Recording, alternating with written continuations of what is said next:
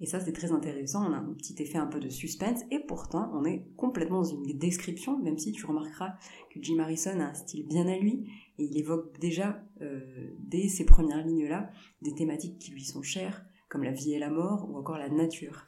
Bienvenue au Café des auteurs, le podcast pour les auteurs en herbe perdus dans la jungle des conseils contradictoires. Je m'appelle Ingrid Lemaire, je suis auteure, diplômée en écriture créative et coach sur jecrisunroman point e u. Ma mission avec ce podcast est de te détendre, de t'inspirer et surtout de te guider pour que tu puisses écrire le livre de tes rêves et le publier grâce à des conseils concrets et bienveillants et des interventions d'auteurs inspirants. Prépare ta boisson chaude favorite, c'est l'heure de souffler un peu. Hello collègues écrivains, je suis très très heureuse de te retrouver dans cet épisode du Café des auteurs spécial début de roman. Mais avant tout, je voulais te parler du sommet du premier roman. Tu l'as peut-être déjà vu sur Instagram. J'organise le sommet du premier roman avec Astrid Sterin du Manoir Littéraire.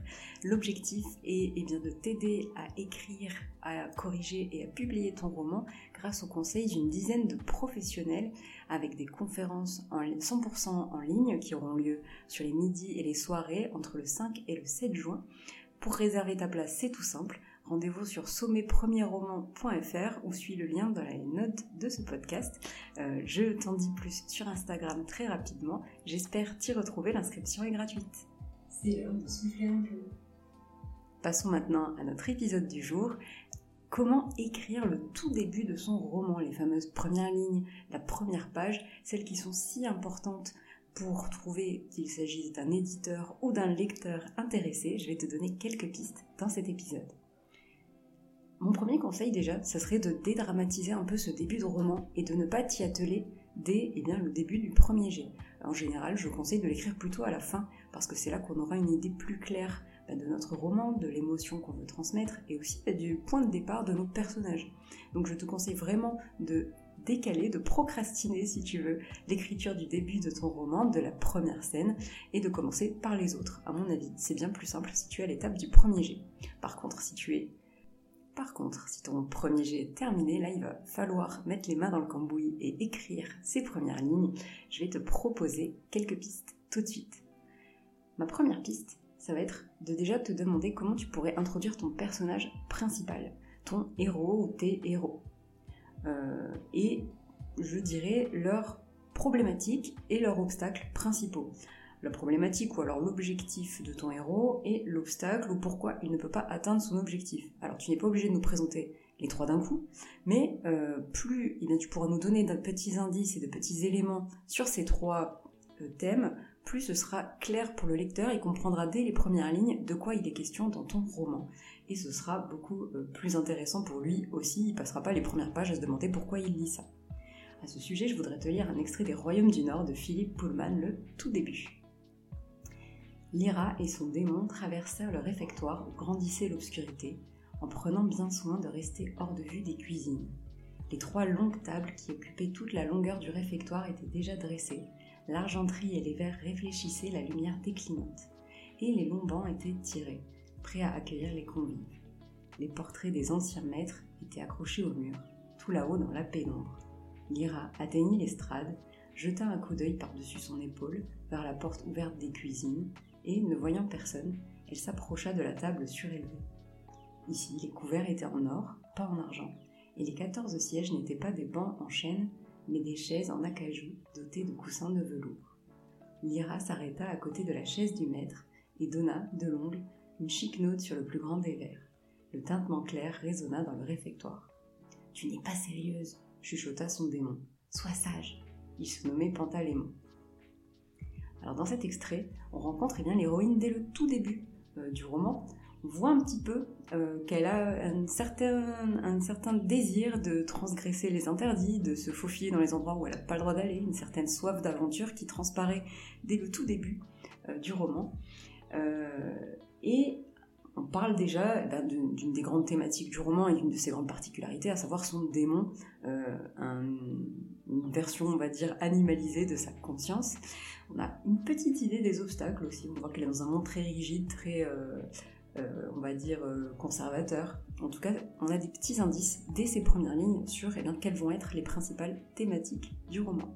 Bien sûr, il y a bien plus que ça qui est dévoilé dans les premières pages, dans le premier chapitre, mais ça donne déjà une belle introduction euh, à la saga des Royaumes du Nord. Un autre conseil que je peux te donner, c'est de débuter ton roman par, entre guillemets, ce que j'appelle une scène forte, c'est-à-dire une scène où il se passe des choses, tout simplement. Euh, alors, c'est pas forcément toujours le cas. Par exemple, dans l'extrait de Royaume du Nord, on était plutôt dans une scène de transition, un déplacement vers une scène forte. En revanche, euh, dans la plupart des romans, par exemple, policiers, on commence par une scène forte qui est souvent la découverte de la victime, ou la mort de la victime, ou la découverte du cadavre, et cetera. C'est le cas, par exemple, dans Glacé de Bernard Minier. Je te lis donc le prologue. Tac, tac, tac, tac, tac, tac, tac, tac, tac, tac, tac. Les bruits.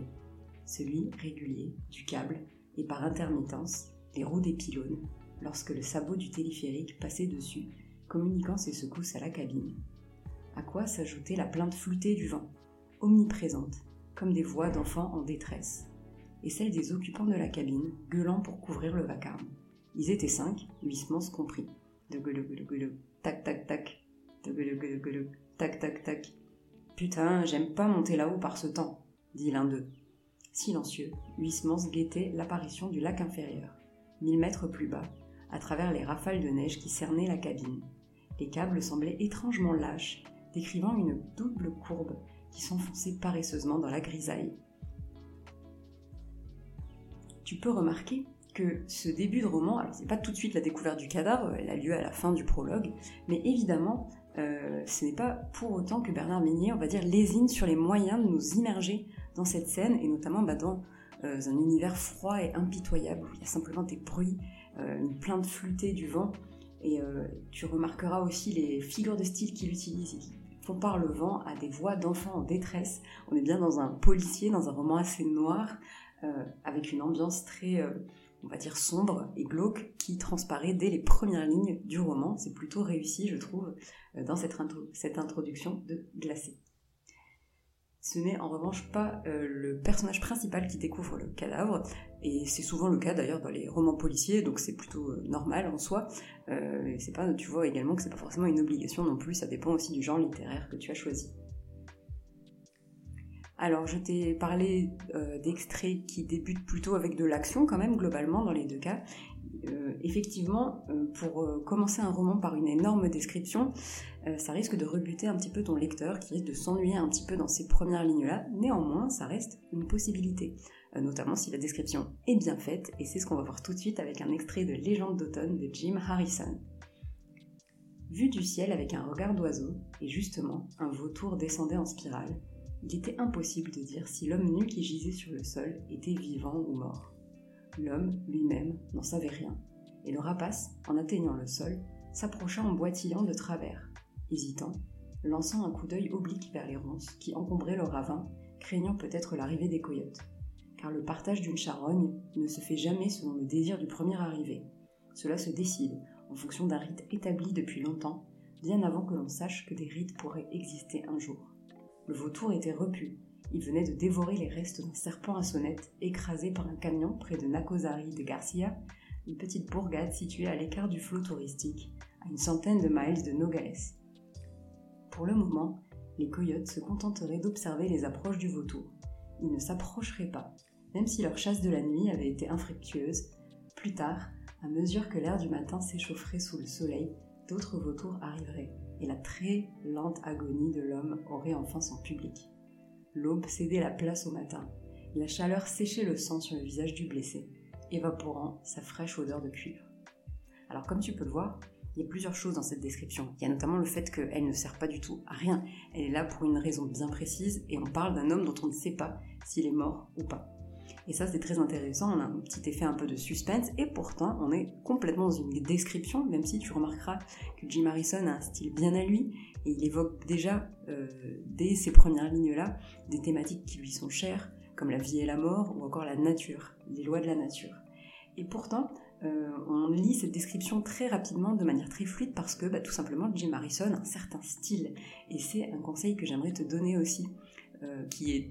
sûrement très courant, que tu as sûrement déjà beaucoup entendu, mais qui est de soigner à tout prix ton style dans le début de ton roman. Si tu as envie de faire quelque chose de beau, c'est là que tu peux le mettre, mettre les, faire briller un petit peu euh, ces premières lignes, parce qu'évidemment, c'est ce qui va nous donner envie de lire et c'est ce qui va aussi faire euh, créer un début mémorable à ton roman. Un dernier petit conseil pour la route, je te conseille tout d'abord d'éviter de multiplier les nouveautés. Euh, tu remarqueras que dans ces extraits que nous avons lus, il y a très peu de noms de personnages, souvent un seul ou deux.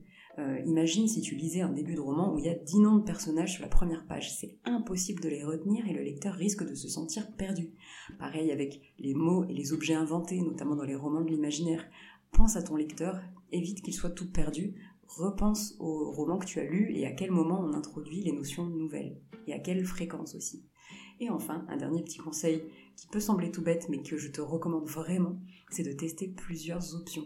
Si tu hésites entre plusieurs débuts, eh bien écris-les tous, donne tout, vas-y à fond, et compare ensuite celui que tu préfères. Tu peux aussi également demander l'aide de collègues écrivains. Moi, je te souhaite un bon travail et j'espère te retrouver au Sommet du Premier Roman du cinq au sept juin. Tu trouveras le lien dans les notes du podcast. À bientôt. Merci beaucoup d'avoir écouté cet épisode jusqu'au bout. Je te propose de rejoindre la communauté J'écris un roman sur Discord. Tu trouveras le lien dans les notes du podcast. Pour eh bien, rencontrer des collègues écrivains, recevoir des avis sur tes extraits ou encore participer aux sessions d'écriture collective toutes les semaines. À bientôt au Café des auteurs.